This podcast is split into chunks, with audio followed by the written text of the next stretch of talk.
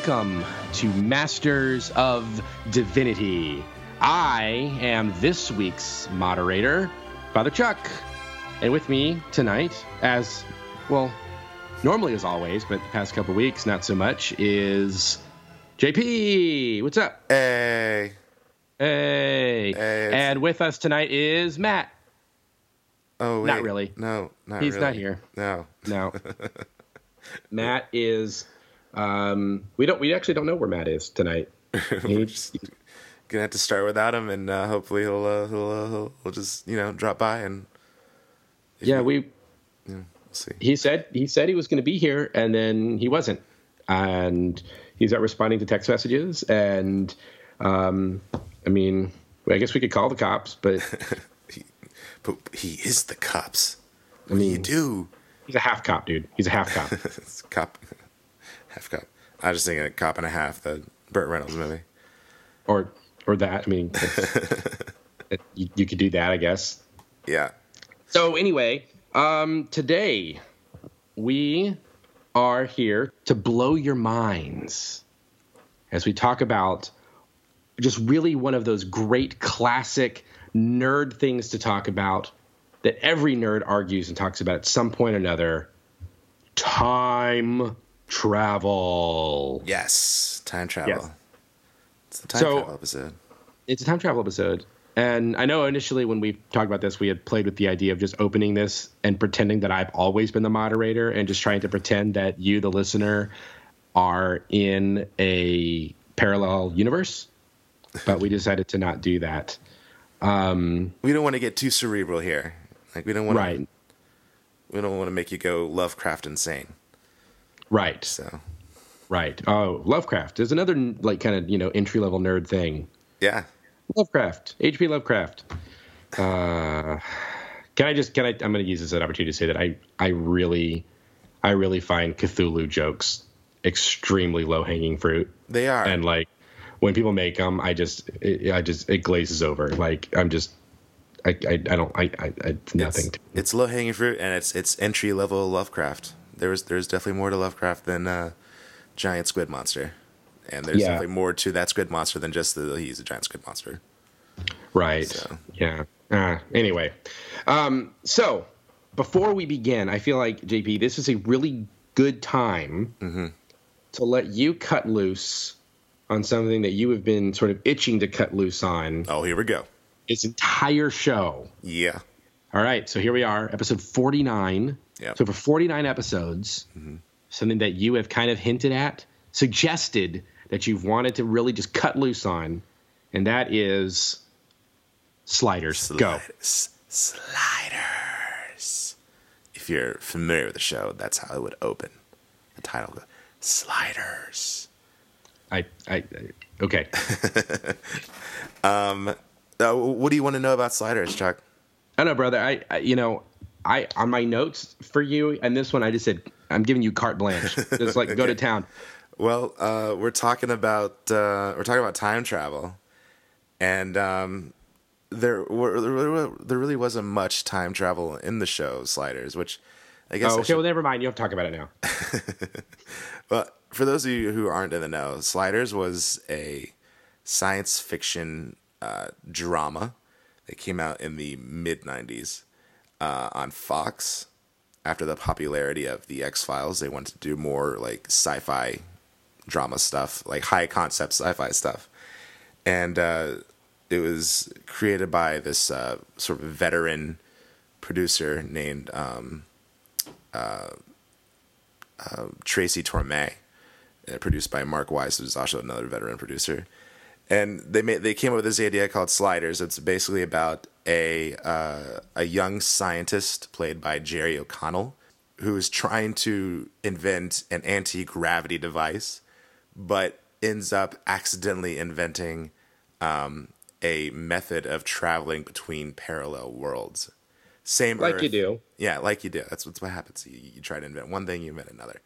Uh, so That's wait. I'm sorry. Like that to me is like saying that like I'm trying to invent like a machine that's capable of like making water boil, yeah, but it winds up like allowing me to levitate. Like that just seems like or, or, a time machine, or I, I guess, yeah, a shrink ray, uh, uh, faster than light travel. yeah. um, so uh, so yeah, so he accidentally invents uh, basically a wormhole uh, called the Higgs. Bo- it's usually referred to as the, the Higgs, not Higgs boson, um, the um, Einstein Rosen bridge.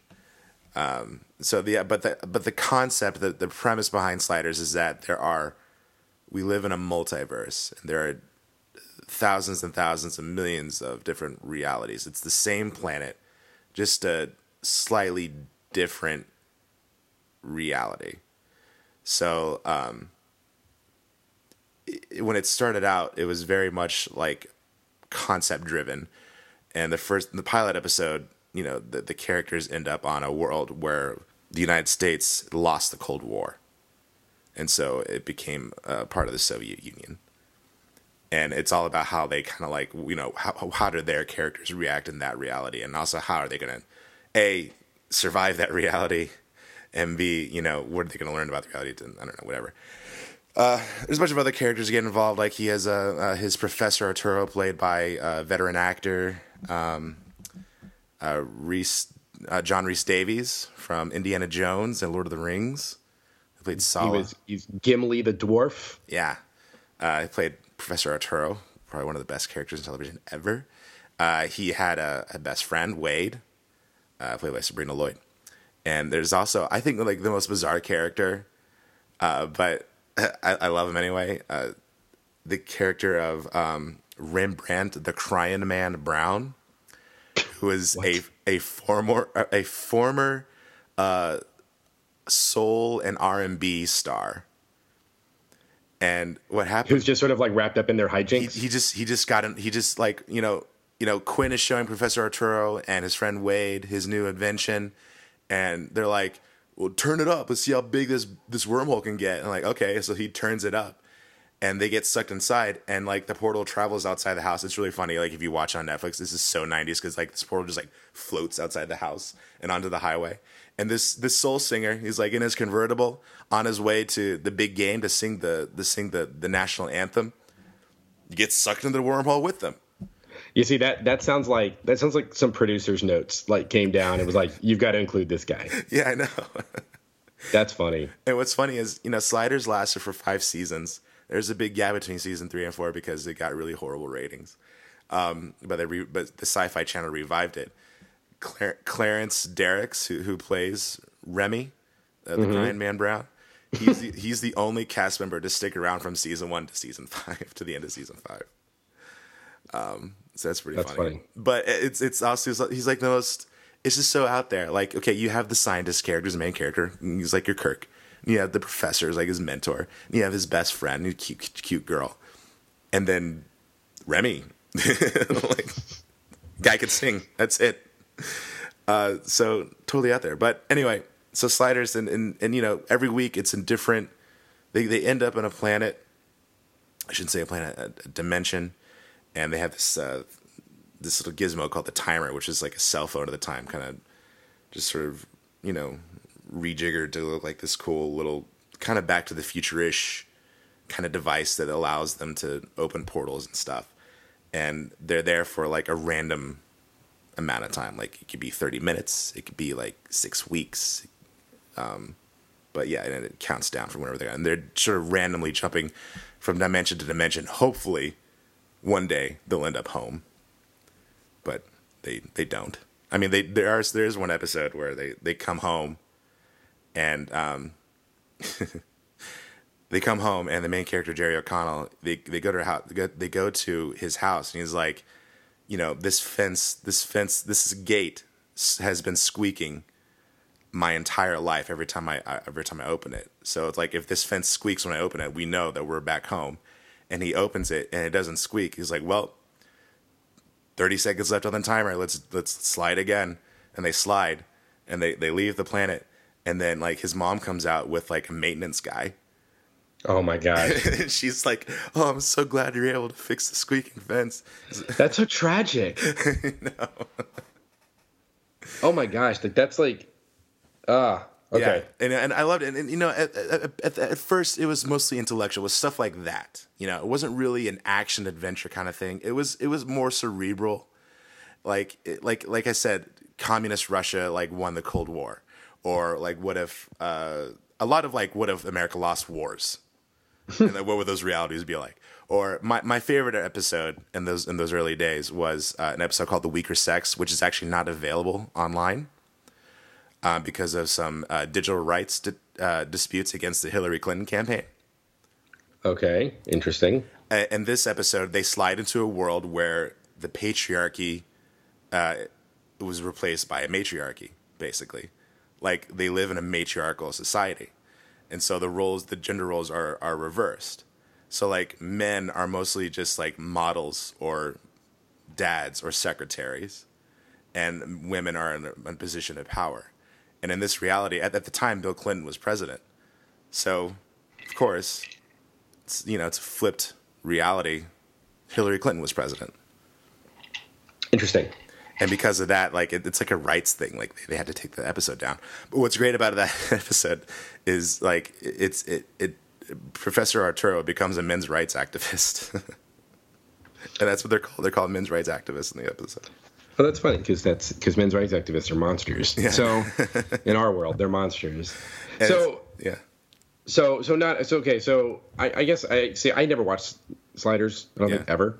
And so I know you've talked about it a lot. And I was into the. I mean, I know it dealt with parallel parallel worlds. Right. And I, I mean, I guess there's a time travel dimension in a sense, right? Because because it deals with like at some point in history something is divergent from what we know now. they do kind of deal with. I mean, each reality is sort of a result of like a butterfly effect in some way. They- By the way, just so because in case in case some of our listeners don't know what the butterfly effect is, Oh, um, it's it's it is a mathematical principle of uncertainty um, that basically says that um, that chaos that any kind of amount of it's also known as chaos theory. It's actually a huge part of the movie Jurassic Park yeah, and it basically says that anything that looks sort of like chaos eventually emerges into a pattern over time. But it also indicates that um, that any kind of action, like any kind of small action, compounds over time into a large action. So it's called the butterfly effect because the idea is that if a butterfly flutters its wings X number of times in Central Park, that can determine whether there's rain or or sunshine in California, right. like Or days later. Like, yeah, because the the movement of the wings eventually um, spirals out into making wind, into making all kinds of weather patterns or whatever. So, butterfly effect, little things, huge Yeah. ramifications. All right. Yeah. So I mean, that, I mean, that's kind of the crux of sliders a little bit. You know, there's it's like it's always like one little change and like how it's completely reshaped society. And as the seasons kind of went on, they kind of like they switched showrunners. The original producers, you know, Tracy Torme, and Mark Weiss, they they kind of jumped ship um, and replaced by people who wanted to make it more hip. And so it became a bit more like, uh, what if this world had dinosaurs? Uh, what Or this- like, if, or it's like if you mentioned before, like, what if this world is a world where the Cro-Magnons had been the dominant species? Yeah, and you know what? That that's that's that's an even in, uh, a really interesting episode. That was actually before they the the, the original writing staff left. They stumbled upon this reality where that's been invaded, and they find out that this um, species that invaded they're actually sliders as well, um, but they're not human. They're humanoid. But what happened was they evolved from Cro-Magnon man, as opposed to I think I guess Neanderthal would be the other one. I don't really know my evolution that well Well, because it's lies, JP. it's all it's all it's all evil. Um, but they're called anyway. The species is called uh, the Kromaggs, and they they're, just, they're basically like the Klingons of, of sliders. But they became more involved with this with the series because no one really knew like how to make like an interdimensional travel show like cool. so, it, and like they did a bunch of things like they just kind of did what like what was popular. Like I remember Anaconda came out, and so they did an episode about like snakes. like the whole world is like an Amazon jungle or something. They did like a post-apocalyptic episode. It's like Mad Max. They did like I don't know. It just got bad. It got really bad. But it's also f- uh, it was also fascinating to watch. All right. Well, there you go. Sliders. That's sliders. That's sliders. I hope. I didn't bore everyone to death. Well, if you're still listening, Yeah. um, so all right, so you've got to talk about sliders, and but that, and I think that's a good launching pad because we've talked about the butterfly effect, and we've talked about like how things you know change and and all that, and and change is a huge part in any kind of like pop culture depiction of time travel, right. and even just like in philosophy dealing with time travel. So so the idea of this episode, as I'm thinking about it, Sorry. that's right. Um, as I'm thinking about this episode, is that we'll start off kind of nerdy and then we'll just get weird. Does that sound good? Sure. Okay. So, one of the things everybody, of course, talks about in time travel media, like in movies, TV shows, anything like that deals with time travel, is like the rules of time travel. You know, um, like one of my favorite episodes of South Park is what they call the Goobacks episode, where you know people from the future are traveling back to the past for jobs Yeah. because there's no jobs in the future Right. and uh, and like there's like a running joke among the newscasters. They're like, "Is it Terminator rules or Back to the Future rules?" And they're like trying to determine like how time travel plays out because the guy the idea is that they're coming back in time, earning money and putting in bank accounts for their future selves. And Didn't it turn out to be Terminator rules? I think it did turn out to be Terminator rules. And then, but there was like some other, I can't remember. There was some other movie. They're like, but we, but every every scientist agrees those rules are totally lame. And I can't remember what, oh, what movie that was. Now it's gonna bug me. Anyway, so Oh, I'm rules, thinking about it now too. Oh gosh, I don't know. I forgot. Makes me kind of want to look it up now. But, um, all right, but for you, Yeah. when you think of time travel, what are the rules, man? What movie captures the rules for time travel for you? It captures the rules. Yeah, that like you think like that's how it has to work. Um, Back to the Future. Back to the Future. Yeah, it really does, and and and, and, and I mean like the the trilogy as a whole, uh, because just the way it ends, it ends with you can you can rewrite your future, or you can you, the future is what you make it. That's what that's that's the end result of, of that series. Right, because yeah, because they destroy the DeLorean, but then he immediately shows up with the time train. Which, by the way, I was always I always wanted a fourth Back to the Future dealing with that time train. Yeah, that's. Uh, I don't know if we want to talk about the weird, the weird little image. Yeah, of the no. kid. It's like, you know what I'm talking about? It's like points at his crotch. Yeah, because he peed his pants. Is that what happened? Yeah, I feel like he's a kid peed his pants. it's funny. Um, yeah, what he's talking, what we're talking about here, guys, is uh is um there in so in the end of Back to the Future Part Three, Doc Brown shows up. Spoiler alert if you've never seen it. Um, he shows up after he's supposedly been stranded in the past because he's um, found his one true love, who is this uh, uh, teacher played by Mary Steenburgen, and um, anyway, he shows up with a train that he has developed into a time machine, and he's got two kids that he had with his wife, and he's introducing them to Marty, um, to Marty McFly, which is Michael J. Fox's character, and one of the kids is like awkwardly like pointing down to his crotch, like in the background, and and he's motioning for someone to look too. Like you see his Yeah. hand, like uh, uh, yeah, he's like looking, and it's and and uh, the backstory that I read is the, is because the kid peed his pants or whatever, like he he had to go to the bathroom or whatever, and so yeah, crazy. crazy. Yeah. But yeah, um, I like that. But also, I mean, I think that's all, that that was ultimately what the Terminator series was was supposed to be as well. Because Terminator Two ends with the you know there's no there is no fate, but we we make for ourselves. I feel like that's also what Back to the Future ends up being as well. Yeah, I mean, because I, I think I think Terminator for me is the movie that I think of that like defined time travel. Like, Well, it's, it's hard Because- because there's like so many different movies now, and they all say different things. okay, this is fair. Um, what, I mean, sorry, what are you talking about? There's only two Terminator movies, JP. That's sorry, sorry. I wasn't talking mean- about the, the three sequels in the in the Is there- TV is- show. is there crazy? I mean, like, I mean, is there some crazy Sliders parallel world where there's like more movies than a TV show? Is that what you're trying to say? It's called Terminator Earth, and there are books, there are movies, there are comic books, there are video games. Uh, between Terminator One and Two, I, I'm I'm a fan of what it is. I mean, it's the where it gets kind of crazy though is the whole grandfather paradox thing with Kyle Reese, or like I guess Right. father paradox, because like. How could John Connor at some point have sent him back into the future because he's his own dad? Anyway, it's Yeah. it's um yeah that, that- that's kind of weird but uh, but it makes a certain kind of logical sense i tell you actually you know what one movie though that i think with its time travel depiction that i really like is donnie darko That's an interesting one, yeah because the whole idea of a tangent universe right? is kind of cool You know, it's you know what movie shares the same rules as Donnie Darko? what Uh, the Last Temptation of Christ. Oh, right, right. I've actually never seen Last Temptation. I haven't seen it in a long time, but it, it's sort of the but, same idea. Yeah, that yeah, Satan kind of gives Jesus a glimpse of this alternate world where right. he doesn't choose the cross and he gets to have mm-hmm. a life with Mary Magdalene, but he winds up dying old and in obscurity rather than and like the and like the whole and like Jerusalem falls. And... Yeah. So yeah, I mean, but then you're like, I mean, gosh, I mean, we could spend forever just talking about pop culture depictions of time travel. I mean, Star Trek has dealt with it so much. Yeah.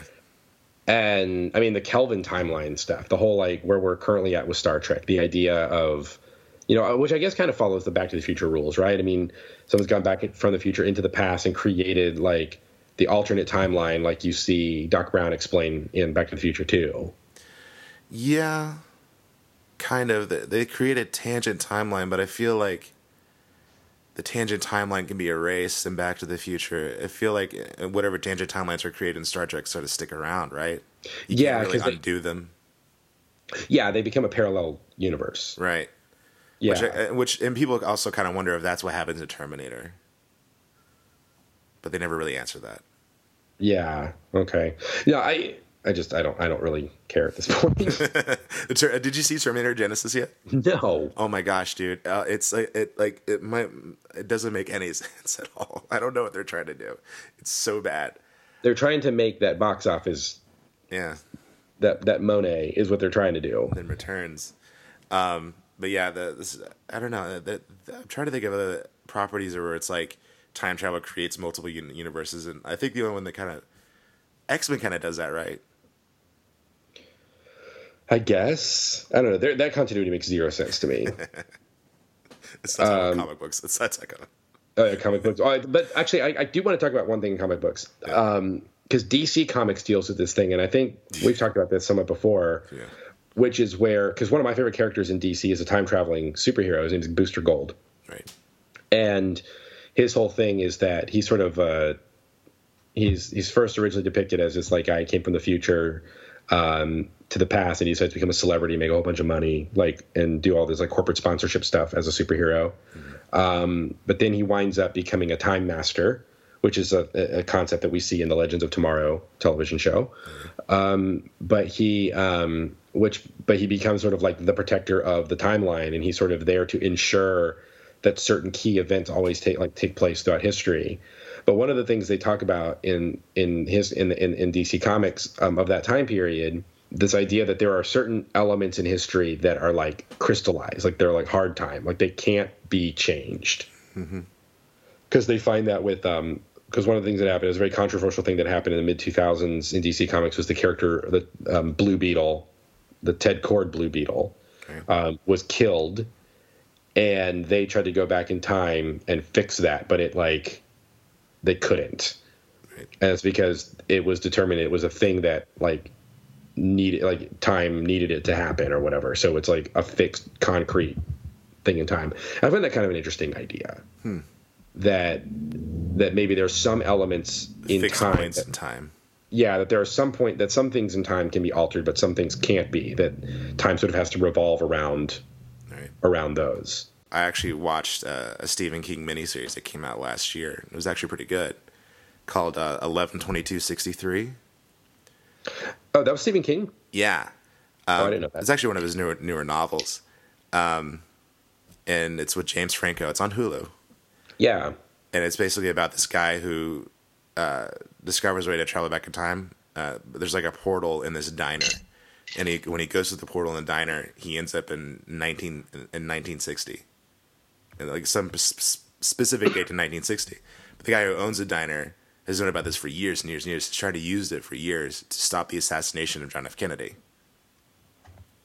And so he recruits James Franco to kind of take his place because this this dude's like dying. He's dying of cancer because he's done it so many times. It's like mess with him. But what I thought was interesting about it um, that uh, I, I've noticed a lot of time travel story stuff I've never really done before it's almost kind of like a final destination element to it. Um, he tells James Franco, he's like, you know, you're gonna try to change the past, but the thing about the past is that it doesn't want to be changed, and so it's gonna like come up with ways to interfere like with your mission. So it's like weird random things happen to him. when he's trying to change the past. Like you know, like a car will suddenly jump a curb or something and barely miss him, or a chandelier will fall, or I don't know, it, random stuff like that, and things like just get like the outcome is always bad. And um, what's interesting is that if he changes the past, he can come back through the portal, and when he comes back, it, the the future has been changed. Like he has, he's actually changed the past. But if he goes back to the portal, everything resets. Okay, that's interesting. Um, but yeah, it's actually a really interesting story because like I don't, want to spoil anything if you want to check it out, but it's it's it's pretty cool. Like he's he's like following the Harvey Oswald and stuff. And He's like adjusting to life in the 1960s, and it's pretty cool. Yeah, and, and that idea of like the past not wanting to be changed. Um, and I, am gonna I know I'm, I'm brushing up against us getting to our more like weirder stuff, but like C.S. Lewis in the book The Great Divorce talks about how he took inspiration in that book by um, a short story he read about somebody who traveled backwards in time. Yeah. But when he traveled back in time, the idea was he found that he was like nearly transparent and that he couldn't affect anything in the past because the past was already fixed and written. Right. So like blades of grass were like sword blades like they would pierce through his like shoes and stuff like they wouldn't bend under his weight and like it rain like raindrops could like pierce through like his body wow and stuff because like nothing could change the past cs lewis wrote this no no no no um, it was someone else who wrote it but oh. cs lewis used it as inspiration for the way to talk about like how like souls in the afterlife are when they when they first like encounter heaven because heaven is more real. Oh, okay. Than other, anyway, but he but he took the inspiration from this story about time travel, which I just thought was really fascinating. Like a really fascinating way of thinking about the past. That like oh it's crystallized. Mm-hmm. So like there's nothing we could do to change it. It would actually be pretty dangerous. Yeah. Or or it's it's not there anymore. Or it's not there anymore. Yeah. Like which it, I don't know if I I don't know if I believe that. There's yeah, well, Shane Carruth, the director behind the movie uh, Primer. Did you see Primer, by the way? No. I feel like that that's it's a time travel movie, but it like nobody can figure out like what's happening by the end of the movie. Like no one has been able to figure it out because there's so many different timelines that intersect with each other. It's crazy. You should check it out, Chuck. It'll make your head explode. Uh, but Shane Carruth, uh, he was he directed that movie Primer but he also helped on the movie Looper, which is directed by Rian Johnson with Joseph Gordon-Levitt right. and Bruce Willis. And which is a great movie. Yeah, and so Rian Johnson he wrote he he wrote this this script and he gave it to Shane Carruth. He's like, I just want you to to tell me if I got the time travel aspect right. And he's like, right away, no. You have to understand, like, if you were to really travel back in time, actually travel back in time, like Earth wouldn't be here anymore. Like, if you're going to go back to the 1950s, like, you would not be like on the planet. Like the Earth has already moved on. Makes sense. No. well, it's like it's because the the galaxy is constantly moving, and it's not. Well, you know, I don't. Know. I mean, I, I, mean, I guess I get that. I guess I, I don't know. I the idea though that like, all right, so when you look at a star, you're effectively looking into the past. I guess so. Yeah. So like light echoes exist, so there's something of the past that exists. I don't know. I, Shane Carruth operates on a totally different plane, so I don't. you got to yeah, watch this movie Primer. It's, it's crazy. Yeah. Speaking of Looper, there's two things about Looper. There was one thing that really irritated me about it, but there's another piece about it that I that I liked. The thing that irritated about me about it is the sequence where they're like like mutilating that dude. Oh yeah. And like his like future self is like suddenly losing body parts. Right. Yeah. And like that bugged me because like because you're trying to grasp it at the same time experiencing it like and it, it's weird well That's right but it's also like it shouldn't just like suddenly be happening in front of you because if something happens in the past like it should have always been that case right? I guess so. There might be some science in the movie that they figure that it's i don't know. But but what i do like about looper at the same time is they is they make an explicit statement of like we don't try to we like we don't try to understand how this works. It just works. Yeah. And and I like that. Like I, they don't bother with like the mechanics of time travel. They just sort of say it's a thing, and you know, by focusing it on these sort of like really blue collar, you know, not smart science folks, but rather these you know assassin people. Yeah, it's just Basically what it is, man. Like, yeah. but the um, but this makes me think of one of my favorite movies involving time travel, which is since you got to talk about sliders, I'm gonna talk about Godzilla. Okay, go for it. So Godzilla vs King Ghidorah, 1991. It's uh, totally, totally like inspired. I guess it was 92. Anyway, totally inspired by Terminator 2, and it like dealing with time travel and and all of that. Um, but the time travel is hilarious because um, so the plot of it is is that these um, is that these people from the future, the Futurians, I kid you not, they show up with their time ship to like early '90s Japan, and they say that they're going to um, that they're going to go back in time. They tell present day Japan that they're going to go back to the like why why they have to tell present day Japan this instead of just going straight back to the 1940s. I don't know, but they're going to go back to the 40s to prevent Godzilla from being created because they've determined that Godzilla is this dinosaur that somehow survived in this Pacific island and um, was affected by the radiation of a nuclear bomb test on the in the Bikini Atoll in 1950s. Anyway, so they go back to the 1940s and they um, and they and they they just beam Godzilla away. They just make him disappear like the dinosaur Godzilla. They just beam him away, yeah. and um, and then what they do though is they have these three little critters from the future called Drats, and they leave them on the island secretly. And of course, they end up being um, affected by the nuclear bomb and become King Ghidorah, which is a three-headed monster. Um, which, anyway, by the way, has JP probably you've never seen it, have you? No. It has one of the best horrible like American actors in it, and there's this uh, there's this horrible scene where like this UFO fly like well the, the, the time ship flies over this U with World War II vessel, yeah. and he's like, "What are we gonna tell people?" And the guy was like, "He's like, well, it's gonna be top secret, but you can tell your son, Captain Spielberg." so, oh my gosh, yeah, oh, it's bad, but um, so anyway, so then the time ship goes back to early '90s Japan, and immediately upon arrival, okay, the prime minister of Japan walks to the time ship and is like, "Is Godzilla gone?" Now let's think about this for a moment. Wait, hold on. They watch the time ship leave to go to the 40s. Yeah. They've come back to the present day, and now they're saying like they somehow remember that. Yeah. So it makes no sense because and then because then what they immediately establish is that King Ghidorah flies overhead. Yeah. So that King Ghidorah was affected by the bomb. So effectively, King Ghidorah has been ravaging Japan since like 1954, the time of the original Godzilla. Right. But yet they remember God. It's just it, a completely nonsense time travel movie. I only mention it because in G Fan magazine, which is a fanzine, um, was a long-standing letter-writing debate among Godzilla fans over how to understand time travel in this movie.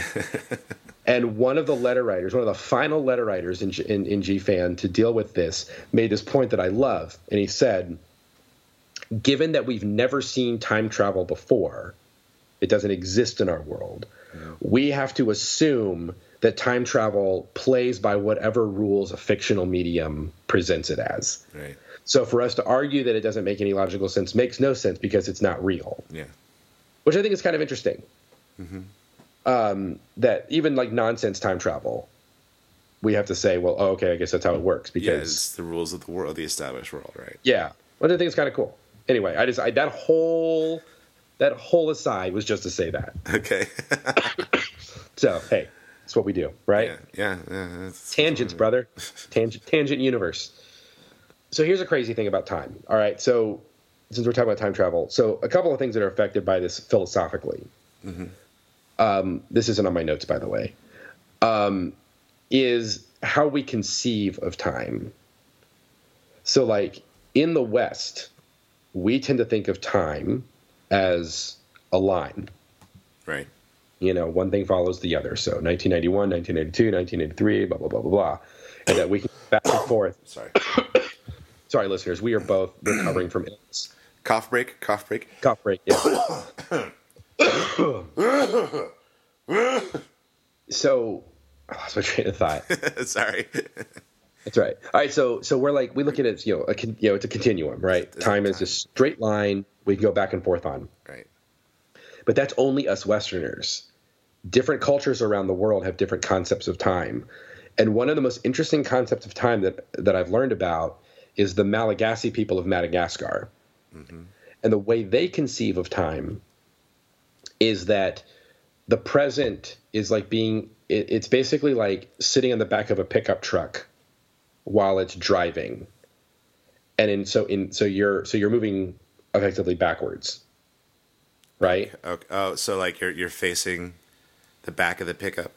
Yeah, so you're on the back of the pickup truck, like sitting off the tailgate. Okay. And the truck is driving forward, and you're you're facing yeah. away from the cab. Okay. Yes, the same direct. Yeah, facing away from the cab, same direction as the taillights. That. Okay, so then what's in front of you yeah. is the past. Hmm. The present is in your periphery, but the future is behind you. So That's really weird. Yeah, so like the past is like you can see it. You have like full clarity of it. Uh-huh. The present is in your periphery. You're, it's kind of coming into focus, and it's as it moves, it becomes, you know, the past, and it begins to you can understand and see what it is. But the future is completely unknowable. That's like, I don't even know how to like perceive that. Like, do you think if you have like a different concept of time, you also kind of experience time differently?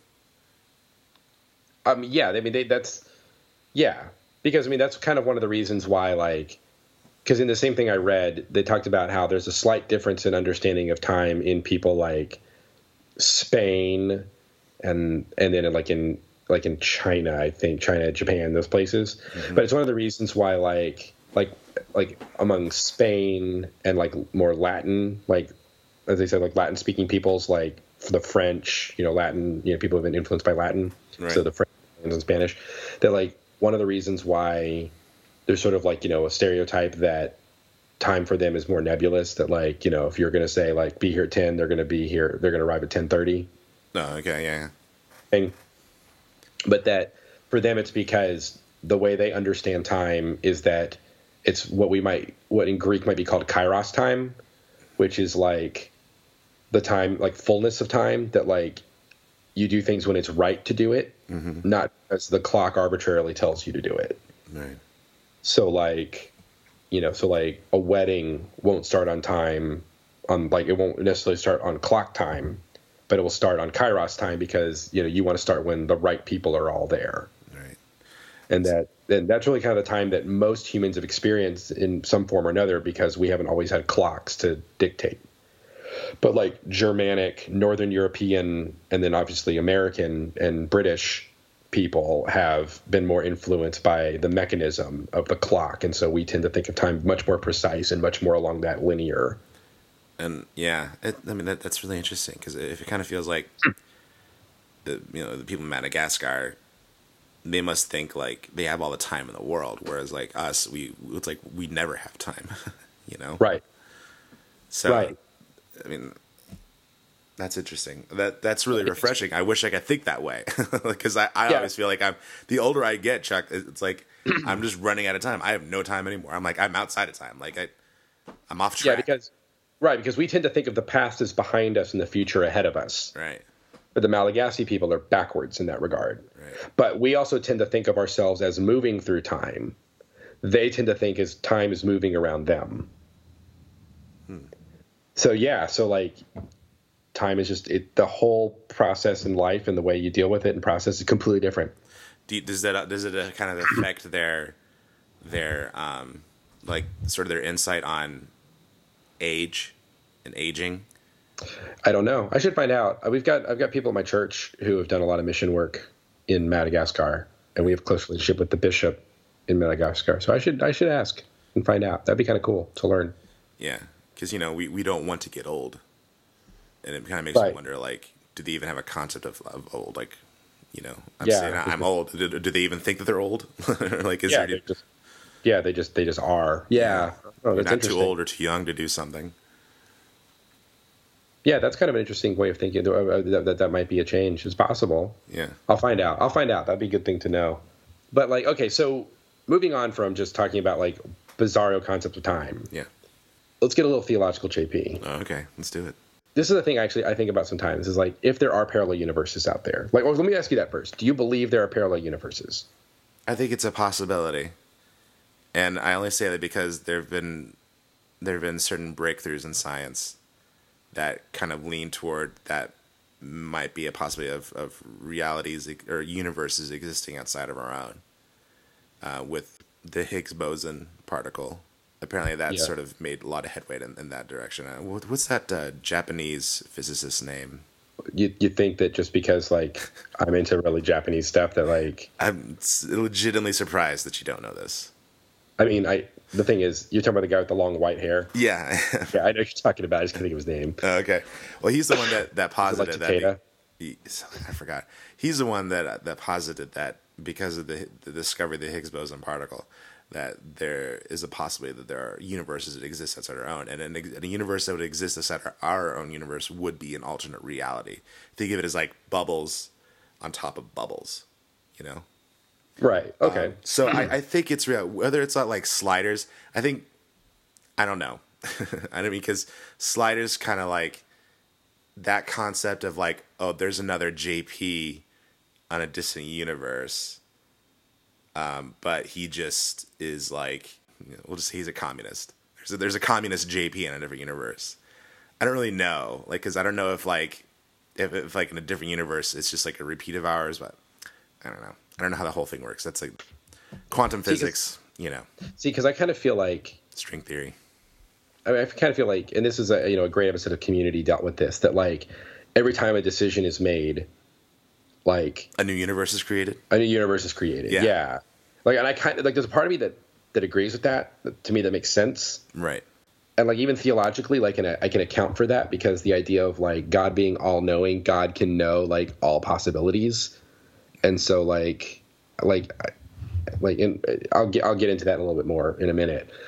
But at the same time, the thought does I do wonder is does that does that does that leave open the possibility of a universe out there where Jesus didn't come? Hmm. Yeah. And like so like Paul talks about in the New Testament that like the, you know Jesus was crucified from the foundation of the world. So like there's like this sense that this is like crucial from like the beginning of the universe. Right. That this is like what God had in in mind. So does that mean that like the crucifixion of Jesus and that transcends time and space that like every parallel universe is going to have that like that it's it's one of those concrete time things that like it would have to happen mm-hmm. and it have to be there or could there be a universe where it doesn't? I don't know. No, I, I think you need a smarter person than me to really grasp it. Um, I don't really know how that how that can exist, um, but I think it's an interesting thought, and, and you know, it kind of also harkens back to what, else, what we were talking about Donnie Darko and Last Temptation of Christ, because you know, Last Temptation of Christ is sort of like alternate reality Jesus that uh, decided not to die on the cross. Right. What happened? but then in, but in, in but in Jesus' own like infinite wisdom, like he's a, in his own divinity, he's able to realize that like that's not the right thing to do. That's not the right path, and so he course corrects. Yeah. So like I mean, so if guessing the idea that if Jesus is God and God can see all things, it would therefore mean that it would be something that would transcend time and space. Would would it be? Would that be like a fixed moment in time then? Yeah. Well, and so so in Eastern Orthodox Christian theology there's sort of this idea that that event is the event through which all of time falls out of. Okay. That that's the pinnacle of time. So, like, so from there, like, so like, the story doesn't necessarily begin with Adam and Eve. It actually begins with the cross. That everything is sort of falling out of that, and that's kind of a mind-boggling like thought to me. Like that's something I've really wrestled with the past couple years. Is that is the possibility of that, and like this is gonna this is probably gonna sound super weird, but like, so like a tesseract, right? Right. Like a tesseract is for listeners who don't know what tesseract is a shape. It's a um, what is it? It's it's it's a five dimensional cube, is what it is. If I'm not mistaken, it's it's five dimensional. So yeah, I don't really know the concept behind it that well. So it's I mean it's in um it's in the Avengers movie, a tesseract, um, but it's a uh, so three dimensional space is you know up, down, in and out.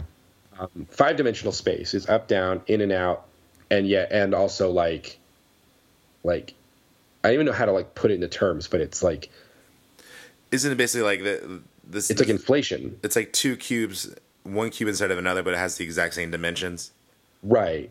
Yeah. But it, like it's expansive out. Like there's Right. in order to like navigate that space, it's like it's also like yeah, expansive is all I can think. It's like in out. It's like up down in out and expansive. Kind of like the TARDIS. Sure.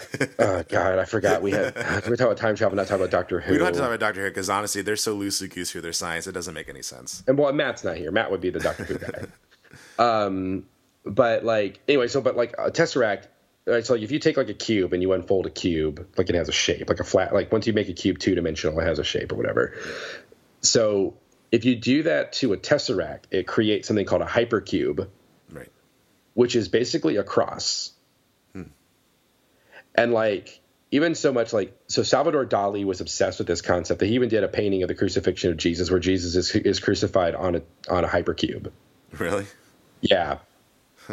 And like so like this idea that like that like th- that somehow explains like, or that somehow or sort of illustrates this idea The of, cross was like a literal nexus in time. yeah. It's kind of like a crazy cool thought to me. yeah.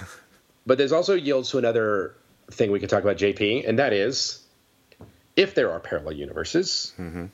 that means that there are infinite possibilities. Right. That negates Calvinism. Does it? Yeah, because like, how can there be predestination if there's multiple? That's very true. I mean, unless I mean, I, I was trying to kind of get at like if if like the crucifixion is a fixed point in time, does that mean that in infinite worlds, that's like the one thing that's a constant? Mm-hmm. It doesn't change. Would that still negate Calvinism? Well, so the idea, like, so the idea in, in Calvinism, in five point Calvinism, Yeah. you know, old old tulip there, JP, which you've had a little experience with, right? I don't know what you're talking about. You know, you're, you're okay. you want me to educate you, JP? Sure, sure, yeah. Uh, listeners, if you're just now tuning in, there's been a long recurring joke in this show of Father Chuck making digs at Calvinists. Some of you may wonder what Calvinists are. Well, Calvinists are not necessarily people who follow the teachings of John Calvin, because it's argued that even John Calvin was not a Calvinist. Um, but Calvinism is is largely defined by an acronym called TULIP, which refers to total depravity, unlimited grace, limited atonement, irresistible grace. So, so what is it? It's unlimited, or is it unconditional salvation? Limited, limited atonement, irresistible grace, and the perseverance of the saints. I cannot remember what U is, I don't know either. but um, um, but total depravity is the first big one. Right. Um, but They're anyway, big on that this- one. They're big on that one. Yeah, but one of the doctrines in this is um, is predestin is what they call double predestination, and that is that some people, or that that human beings are predestined from the beginning of time, either to go to heaven or to go to hell, and there ain't a damn thing you can do about it. Right. So that there is no free will, there's only the illusion of free will, and that ultimately, yeah, there's nothing we can do about it because God's already made up His mind, and we just have to we just have to deal with it. And they hate that it always comes back to that. Oh, do they? oh yeah. But I thought you didn't know anything about it, JP. I don't know what you're talking about. Did I do I did I give a fair? Uh, you, uh, we can at least say that you have been very well acquainted with Calvinists. Yes. Did I give a fair account? Listen, I dabbled. Okay, I dabbled. You know, it's it's I it's stuck it's my toe kind in the water. It's right, like it's sort of the edgy Christian thing to do, right? You go to a Christian Well- college. It's like you know, some people go to some people go to secular college and they become like you know, like white people Buddhists, you know, where they deal with the crystals and the pot. But you, you became a Calvinist. Yeah, I did the cool thing. I became a Calvinist. uh, no, I mean it really came from my desire to find to find the the most accurate and literal way of perceiving the Bible as possible. And and Calvinism, and Reformed theology is very heavy on the sovereignty of God, and just basically like getting it right and that's what I, I wanted that certainty and they, they just seem to be the most certain about it but in a way, it's also kind of like it's undoing because what is the most literal interpretation of the Bible? You know, like I mean, how how literal can you get? Like, I don't know. It's And as, as there's also the a more literal I got, the more like it's like, oh, you can't do this literally. Right. Like, and that's guess and that, and also, I guess, like what you're kind of getting at there is it begs the question is like, is it meant to be Right. interpreted literally? Yeah. I mean, it also kind of takes me back to, we've talked about this before with Rob Bell. He made an illustration, I think in Velvet Elvis, about like the theology that's like the brick wall and the theology that's like the spring. Yes, that's in Velvet Elvis. Yeah. Yeah. So when I think of reform theology, it is that brick wall. It's like this literally happened. And if that literally didn't happen, everything else crumbles. Right. Like if, if, if, if, you know, everything in Genesis isn't literal, then like it totally cancels out the crucifixion. Right. There's a reason to believe Right. that. That and it's, it's like I said, it's part of its own undoing. You know, it, it's Yeah. it's uh, so that's that's why I stopped, and because people were, were not very nice.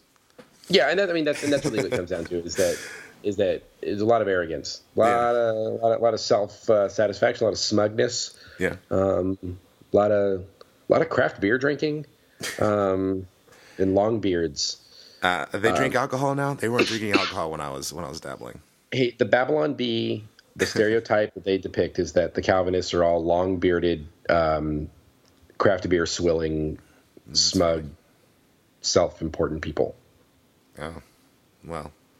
Anyway, that's behind me, and now I'm just kind of like taking pot shots at it. Uh, If there are Calvinist listeners out there who, they, they, I mean, they, they think I'm wrong. Of course they do, because that's what you do. You, you think everyone is wrong.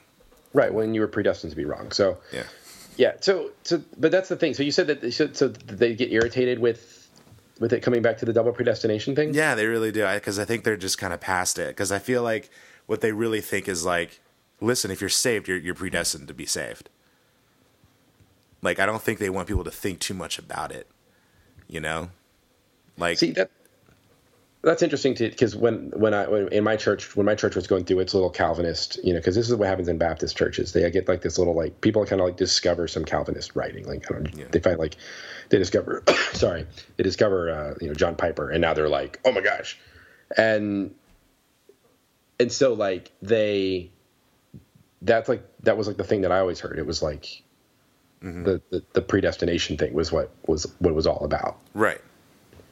and like, I think it was for some people, they liked it because it meant they didn't have to do door to door evangelism.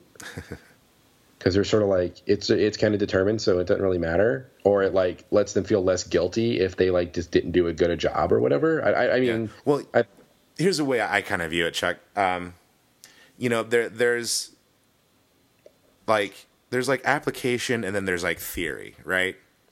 Mm-hmm. And when you talk about things like theory, it's really just being analytical. And I feel like predestination is a more analytical part of like their theology. It's not something Okay. to like I have to make sure I'm predestined. It's just like, oh well, if that happened, then that was predestined to happen. Like it's it's not something. Does that make sense? Like it's more Yeah. it's more something to analyze and than, than to be like, you know, trying to find like a living thing that you have to hold on to. And I think and I feel like that's how the majority of them feel like. But people on the outside, like, you know, they don't see it that way. They're like, but you got this thing that says that this that that my my unsaved grandmother who's in hell now, like like you you you say she she belongs there, like she was destined to go there. Like yeah, yeah, but you know, we're past that. But it's like, no, we're not past that. so so so how do you, how do you feel, JP, defending defending the Calvinists on the podcast, huh? Like, I'm not you, you- defending them. I'm just you, you just defended them. Did I defend them? Yeah, you became the voice for the for the Calvinists. Well, like I said, knowing Calvinists, that they are they're already screaming at the podcast that I'm wrong. So Uh, see, here's the thing. I'm a big fan of God's sovereignty. I like the doctrine of the sovereignty. I've come around on it because I used to really like have issues whenever I not to say that I ever felt that God wasn't sovereign. It's just like whenever I saw the words like the sovereignty of God, like I just immediately sort of like, oh, this is a Calvinist. Um, but the idea of like this like complete, absolute sovereignty of God, that God ultimately makes the choices that God makes, and and that you know God, you know, I, I'm on board with that. But what I but my understanding of it is that God's choice and predestination is that everyone is saved, Right. and and so like for me, it's God's patient and God is going to work, but in the end, everyone will be saved, and so. Anyway, this is way off topic from, from time travel and whether or not We're just um, alienating a section of our audience, probably. yeah, I mean that's that's really it. So, all right. So, so you think though that you think though that there's still a possibility that predestination could exist within a parallel universe model. I don't know. That's a, that's a great question. I don't know. Like I, I I always like to believe that you know why I pointed out those Back to the Future rules. I like the idea that the future isn't set. You know, I like the I like the Terminator ending. I like the the idea of no fate, but maybe the idea of a parallel universe that I, I'm kind of convinced that it exists. Maybe that does sort of. I mean, does that prove predestination? I don't know. I'm not saying that it pr- proves predestination. Yeah. I'm just saying that like, does it leave open the possibility for predestination, or does it, or does it say that predestination is impossible? Because if all if there's infinite possibilities, then you'd have I think you would have to say there's no predestination, because you can't have infinite possibilities Right. in That's true. predestination. But are there, you know, like to to use a joke that Stephen Colbert made um, at the Washington Correspondents' Dinner that one time when he spoke with George W. Bush, when he said um, that there are, you know, that there are mul- that there are many paths to accepting our Lord and Savior Jesus Christ. Um, that like, is there like, is it you know, sort of infinite paths of sorts, but they all eventually lead to one thing or the other Right. but I don't know. Uh, That seems again. That seems. I don't. I don't know. I think. I think. I think if there is parallel universes, it's pretty hard to say that. I mean, you'd have to say that that there's only a finite number of possibilities, which I guess is true. There's Right. there's maybe there is the deal. It's just there's a finite number of possibilities out there, and in which case you could argue that there is a predestination aspect to that. But Right. Yeah. and then the idea of a will working to try to kind of steer you and correct you and, and i don't know we could get on and on and on about that so let me ask you Yeah. in fiction we have lots of different conveyances mm-hmm. for time travel i want to talk about the effectiveness of these devices Okay. Because clearly like people who develop this stuff think about it but i want to first I, but at first i i want to call i want to call bullshit on the delorean Okay. as being a terrible, terrible time travel device Why is it a terrible time travel device, Chuck? because there's no way for them to, so you have to get the thing 88 miles per hour in order for it to travel right you have to you have to drive really fast Right. there's there's no way to anticipate what you might be driving into in the past. You don't know if like there's a person standing there. You don't know if there's a rock or a or, or a sign or a tree or Indians. or, or Indians or anything like that. Like yeah, I mean they even go to the point of kind of showing that that's a possibility. I mean you could just sort of like you could just sort of like pop into like a person just like right. Yeah. and change like negatively impact everything. Mm-hmm. The DeLorean is terrible. Well, I think the way it's presented in the movie, you're you're you're right. You had to kind of take some artistic liberty and for entertainment purposes, you know, because it's a DeLorean, so they could have that scene at the end of the clock tower where Marty is, you know, driving towards the the end of the street, and they got to catch the, the rod and the lightning and blah blah blah. You know, the original script was actually a refrigerator, Right. but They were gonna and, and using a, a nuclear explosion, yeah, which and they, they didn't showed want, up. Uh, Yeah. Of course, showed up again in another Steven Spielberg film. They changed it because they didn't want kids like going into refrigerators and trying to Right, travel which- back in time. By the way, do you remember that? Do you remember that things like showing up at the end of GI Joe? Like, don't play in fridges. Do you remember Uh, that? yeah. I remember that actually happening in an episode of Punky Brewster. Um, it was a CPR episode. Um, but, you know, the method in Back to the Future is actually closer to what's what's closest to Stephen Hawking's proposed method of, of time travel. He proposed that the only way you could really travel back in time is if you travel through a wormhole. And the only way you could do that is if you had to do it in some sort of spacecraft. Right. so and that's that's essentially what the DeLorean is. It's a spacecraft, and it goes through a temporal a, a temporal portal. Comes out the other end, and it, the the flux capacitor generates that portal. Yeah, but like it's still like four wheels on the ground, man. Like it's not like it's not like Interstellar where they're like going through the wormhole like in outer space. Like Well, you know, it's 1985 versus 2014, man. It's I, I, I, you're talking about the, I mean, you're talking about the restraints of cinema, cinematic magic. but like when the DeLorean pops out, like it's still moving at 88 miles per hour. Yeah, That's the because it looks at, cool. man. like that's it looks cool. like you know, like if they're doing that in space, then like I can like get on board. But like, yeah. Well, yeah, like you say, Interstellar. Actually, I should say Interstellar is closest because you know we, we could make that in, in, in their movies now, uh, because they actually do take a spaceship through a wormhole. So, yeah. right. but yeah, that I think, and and and um, I think even in, in Looper and Terminator, I mean that's that's also I think kind of believable. Yeah, I do think I, yeah, I agree with you on that. The idea of like a fixed. The thing I like about Terminator is I like that the bubble like burns everything around it. Yeah, Like it sort of leaves open the possibility that like yeah you could like like as you see in Terminator Two when the T one thousand shows up, it's like in the middle of a fence, mm-hmm. and it like it melted the fence around it, so it doesn't he doesn't like you know manifest into the fence or something. right. Which apparently, like in the novelization of the Terminator, uh, Kyle Reese is Kyle Reese goes back in time with another guy, Really? but he like yeah, but he manifests inside like the building next to him. that's crazy. I His know like that. arm is like sticking out of it and stuff. like he's dead because he just manifested inside of it because it doesn't have the bubble That's weird. in the novelization. Although I, I don't really know the science behind the fact that only living tissue can pass through it. Uh, But that's, I mean, I, that's just movie magic stuff again. Yeah. Okay. Let me. Let me. Let me, let me yeah, I kind of want to nitpick now because, like, yes, yeah, you brought that up because it's like the T one thousand is not living tissue. How does it time travel? Um, it, it's not living tissue. Like, I mean, No, because he explains it's a. It, it is. It is. It is liquid metal. It is. yeah. Well, maybe it could recreate living tissue. I don't know. I don't know the science behind that. I don't know. because like and then like because because because because that's like what um John Connor then makes a comment to to, to the to to to the T eight hundred. He says, you know, why didn't he just send like a bomb back in time or whatever? And it's Right. like, or why? any, you know, well, okay, well, couldn't they have just couldn't Skynet have just like built a nuclear weapon and then just like obviously they know how to grow artificial tissue? Can they just like cloaked it over a bomb and then? Hmm. send Yeah, it back in yeah, time? a plot hole, I guess. Yeah. I guess the point I'm making is for something that's supposed to have you know learned at a geometric rate, I'm smarter than it. Yeah. um, uh, there's also, I mean, my, my personal favorite method of travel, I think, is actually the phone booth.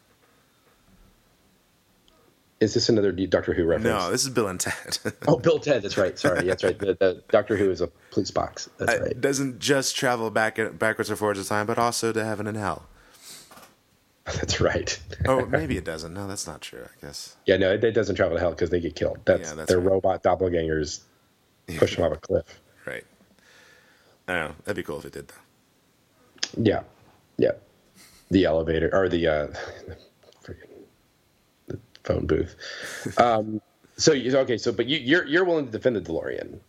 Well, yeah. I mean, I, I think most of the DeLorean is is you know for the sake of making a cool movie. But I think No, I think the con- I think the about cool concept. I'm of- talking about practicality here. Well, brother. I'm talking about the, the concept of a vessel moving through a portal. Like, I think that's essentially what the, the DeLorean is supposed to be. I mean, I'm not denying that. Well, that's what Back to the Future is, though. The stuff that you're complaining about Back to the Future is just like it's it's it's movie stuff. Like it's, you know, they they wanted to skip No, I- across a highway and like I mean, I get what they wanted to do. I'm just saying that, like, if it was a real, if it was a real time travel device, like it's it's not smart unless you have like some kind of computer like the Millennium Falcon has that has like that. oh that, yeah, like, where it computer that detect lanes. Yeah, whether you know, so you're not like flying through a planet, as he says. right, yeah. Um, I mean, like, well, you could just do what they did in the actual movie. They, they, I mean, they put in the, they, they traveled in those specific areas because they knew, like, you know, the the mall parking lot was just pine trees, and that the, you know, the, the drive-in theater was just a desert. Yeah, but like, they didn't know how many pine trees. I mean, did he have a photograph? I mean, uh, maybe he did. I, you know, Doc was alive back then. He's the one who said it. Said he'd the seen it. desert. They, they, they didn't. Did they know where every cactus was in the 1800s? Well, I, mean, I assume so. Like it's a desert. Like He it's also- the he also- He also almost killed like like, like 30 Native Americans, and like I no one seems it. to care. I love that scene, by the way. I think it's really funny. It's such a dad joke thing, but I love it. I mean, it- Marty, when you by the time you get those Indians won't even be there. and then there's there's real ones. And then the cavalry. Yeah, like And then I think that, that's probably why they also got the hover conversion, right? well, the other conversion is because in the future, like they have the the ability to fly cars. Right, but the hover conversion helps with that idea that he's not kind of randomly, you know, you travel in this in the sky. So here's here's so there's a little theory I've read recently. Um, so at the end of Back to the Future Two, um, you know, Marty is in the tunnel, um, and he's about to get killed by Biff. Yeah. And the question is, how did Doc know that Marty was in there? Because Doc had never seen any of it. He hadn't, you know, all of a sudden Doc just shows up and rescues Marty. Yeah. So the theory is is that Marty had died and Doc had seen it, and so Doc went back in time and saved him. That's really funny. that's like a dark, dark fan. That's like a Rick and Morty type theory. it's like something would happen Rick and Morty. Yeah. Um, but okay, well, I mean, yeah, man, I, the DeLorean's cool. Like, I'm not going to deny that the DeLorean's cool. I just, Yeah. I mean, if you're, gonna, I mean, if you're going to put it in the salt flats, yeah, sure, that's that'll work. But like, Right. I don't know, like, I just feel for those Native Americans. There's Apache, man. Like, they just, you know, they they almost got killed because Doc Brown just kind of a jerk. And Well, they probably got killed by the cavalry. now I feel bad. Uh, this is not the universe I want to live in, JP. We're in the wrong timeline. Ugh. Let's roll a dice.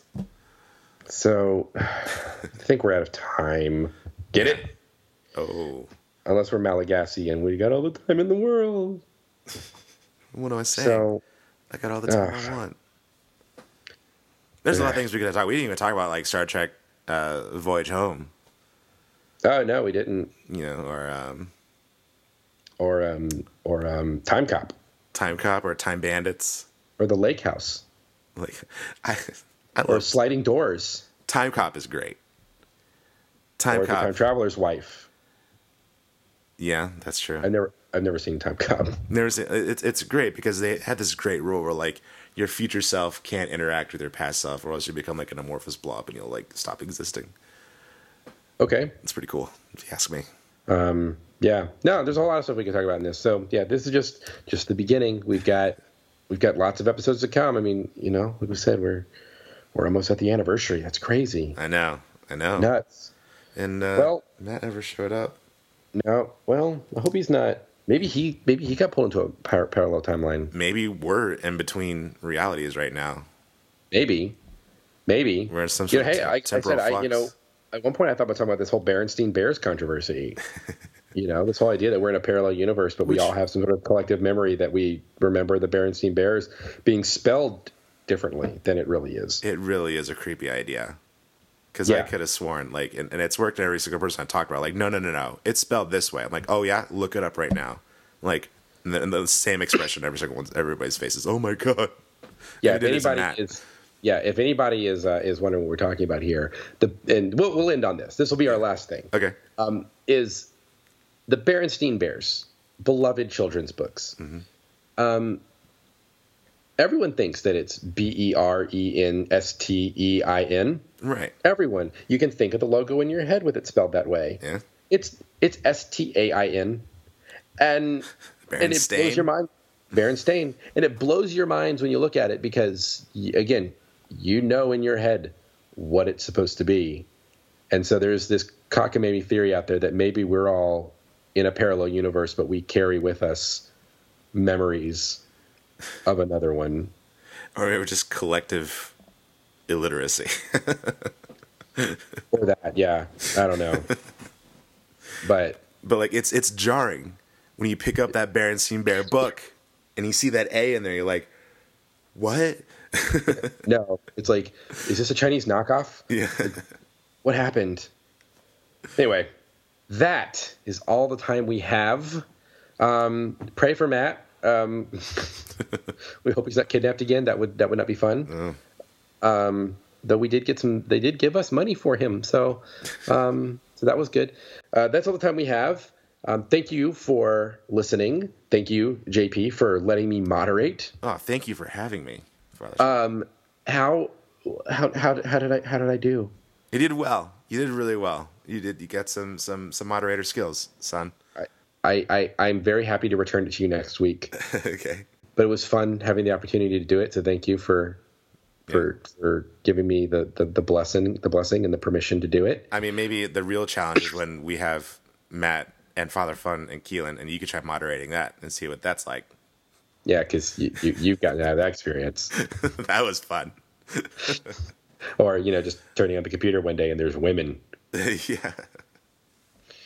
Um, Yeah. yeah.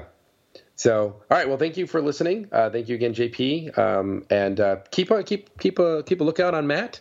Um, we're gonna try to, you know, see if you've seen any, if he's on any posters or um, any descriptions of him show up on those highway signs while you're driving around, and uh, let us know. Um, and uh, join us next week when um, we are going to talk about um, tap water. How much mind controlling drugs are in there? I don't know. Is that just enough? Just enough. Just enough. All right. Thank you again. Good journey. Good journey.